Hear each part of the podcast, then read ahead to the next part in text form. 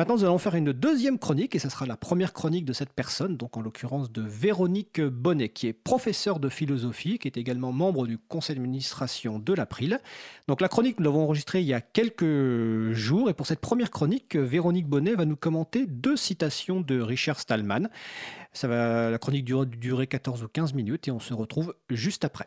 Eh bien, aujourd'hui, je suis avec euh, Véronique Bonnet, donc euh, pour sa première chronique intitulée Partager est bon. Alors, première question déjà, Véronique, peux-tu te présenter? Oui, alors je suis initialement euh, professeur de philosophie. La philosophie est euh, mon, mon, approche euh, qui est un peu particulière de la philosophie GNU. Ça n'est pas pour rien que Richard Stallman parle de philosophie GNU, puisqu'il dit d'entrée que son projet est idéaliste, que c'est un idéalisme pragmatique. Et tel va être l'objet de ma chronique d'aujourd'hui. Et donc, par ailleurs, tu es aussi euh, vice-présidente de l'April, dans le cadre de tes multiples activités sans aucun doute. Et donc, comme tu viens de le dire, ta chronique d'aujourd'hui, qui est la première, donc euh, le sujet c'est idéalisme pragmatique, et tu enchaîneras sur pourquoi le logiciel doit être libre. Je te passe la parole pour euh, commencer sur cette chronique. Alors, idéalisme pragmatique, peut-être est-il besoin de rappeler que, par principe, il y a un moment où Richard Stallman, alors que ce soit à cause d'une impossibilité de réparer une imprimante, que ce soit à cause de la vente par le MIT euh, du travail euh, qui est fait par tout un labo à Symbolix, euh, décide, il décide à ce moment-là, par principe, d'arrêter de se situer dans la logique d'un logiciel propriétaire. Et il le dit, je cite, idéalisme pragmatique, c'est un but idéaliste qui motive mon travail pour le logiciel libre, propager la liberté et la coopération. Et donc il me semble tout à fait important de commencer ces chroniques par ce petit texte-là, euh, parce qu'on pourrait penser que le logiciel libre, c'est seulement une affaire d'écriture de code. Or, ça va bien au-delà, voilà ce qu'écrit euh, Richard Stallman. Je veux encourager la définition des logiciels libres et le remplacement des logiciels privateurs qui interdisent la coopération et rendre ainsi notre société meilleure. Autrement dit, ce n'est pas une affaire de pure technicité euh, qui tiendrait avec une forme affective à ce qui a été réalisé. Ce n'est pas une affaire simplement euh, de cohérence, de terminer ce qu'on a commencé. L'idée est morale. Idéalisme, c'est-à-dire qu'on essaie de se représenter euh, ce que serait une société fraternelle, euh, ce que serait qu'une société dans laquelle il y aurait en effet une diffusion. Et ce terme d'idéalisme pragmatique dit à la fois que bien sûr on ne transigera pas sur les principes, mais qu'en même temps il faut se donner les moyens. Euh, et c'est vrai que l'appel euh, aux hackers euh, qui est fait dans le projet GNU essaie d'avancer en matière d'écriture du code avec toujours à la clé une intransigeance extrêmement forte parce que le logiciel doit être libre. Et très vite, il y a, de la part de Richard Stallman, l'écriture argumentée de pourquoi le logiciel doit être libre.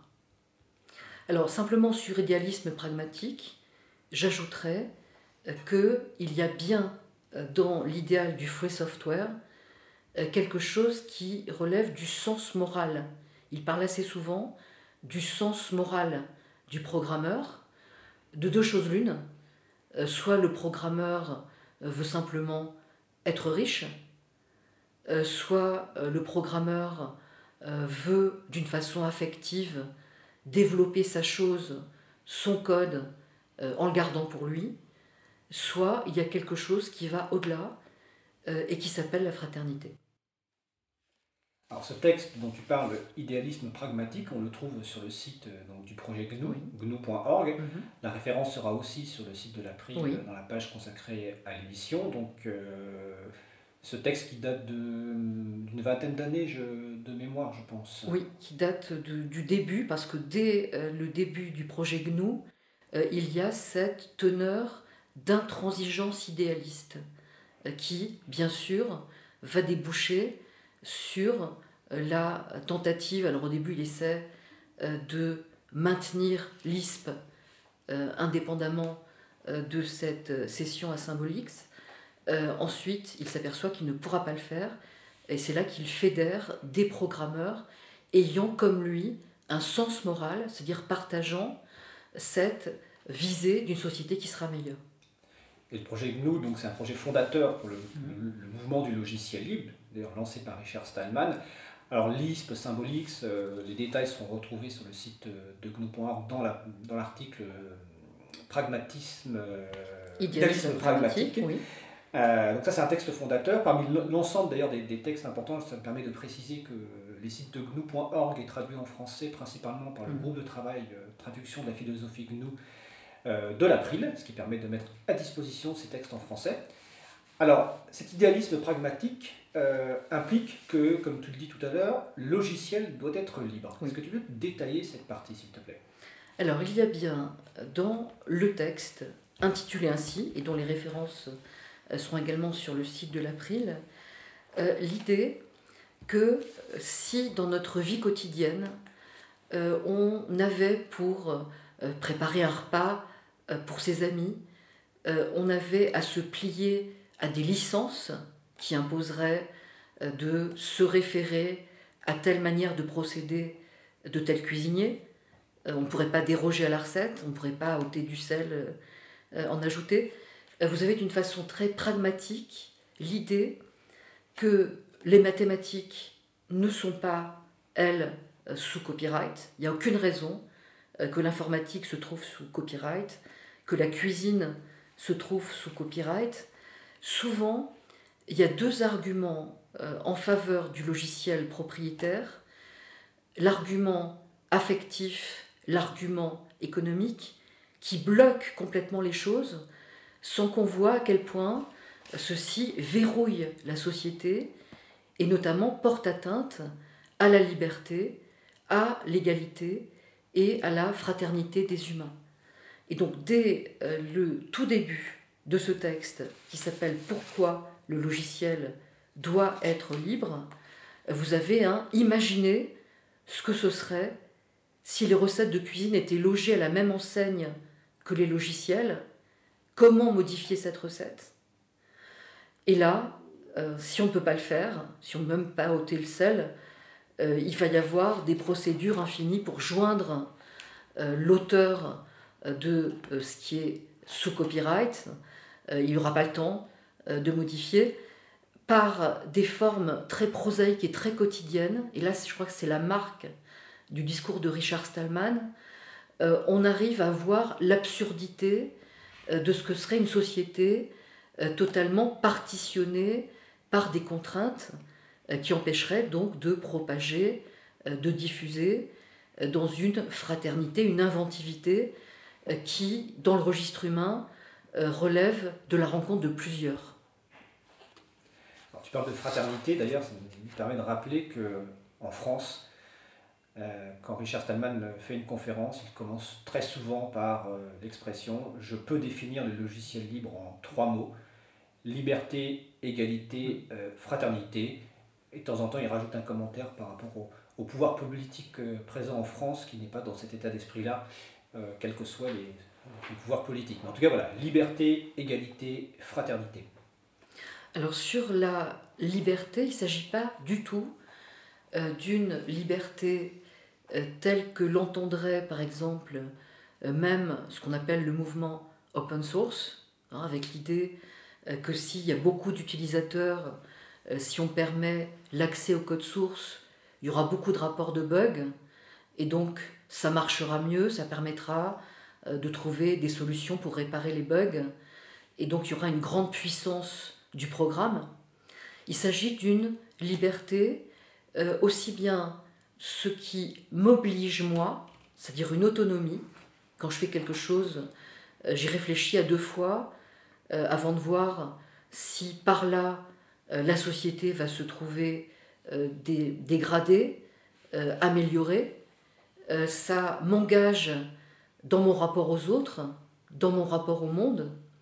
Et donc il me semble qu'il est très important de bien regarder, j'en reviens à cet article, pourquoi le logiciel doit être libre, les arguments euh, qui font que très souvent, quand on écrit du code, euh, on ne pense pas immédiatement aux effets sur la société.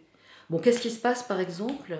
Là, je cite Richard Stallman, euh, lorsqu'on écrit du code propriétaire, lorsqu'on réalise un logiciel propriétaire, qu'on verrouille son usage, alors ça ressemble à cette chose-là, l'argument affectif ressemble à ceci, j'ai mis ma sueur, mon cœur, mon âme dans ce programme, il vient de moi, c'est le mien.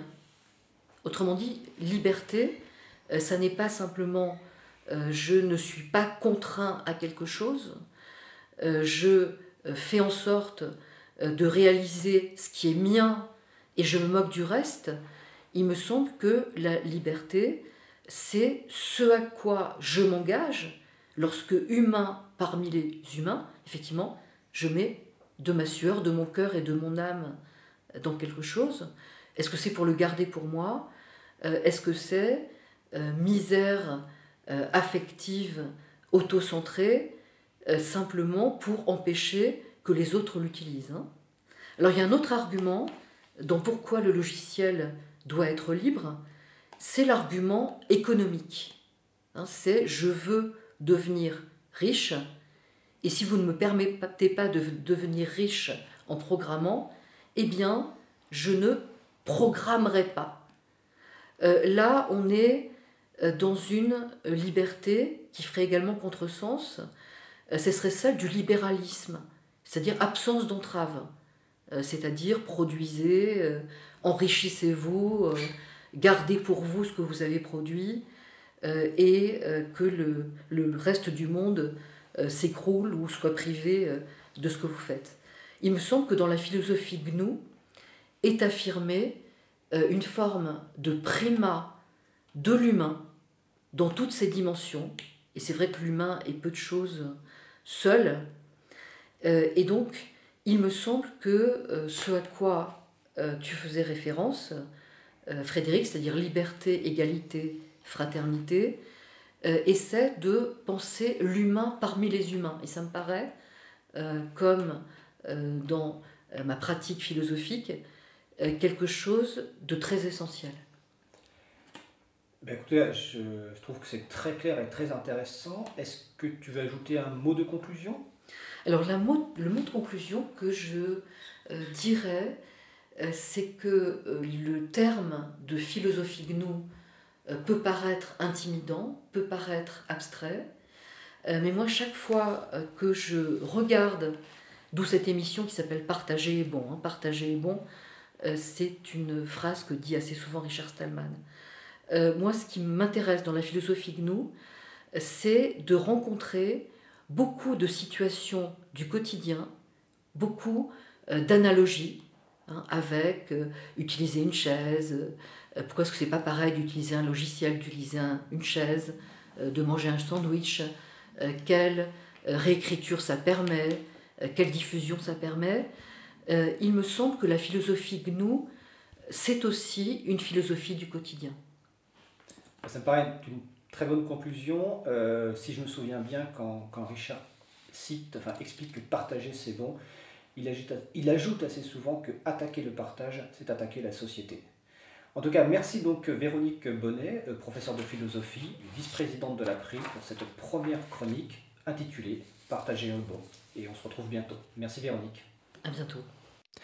Eh bien, nous, venons d'écouter, excusez-moi, donc la première chronique de Véronique Bonnet, professeure de philosophie, membre du conseil d'administration de l'April. Les deux textes qu'elle a commentés, donc deux textes de Richard Stallman, euh, sont en référence sur le site de l'April, april.org. Donc vous écoutez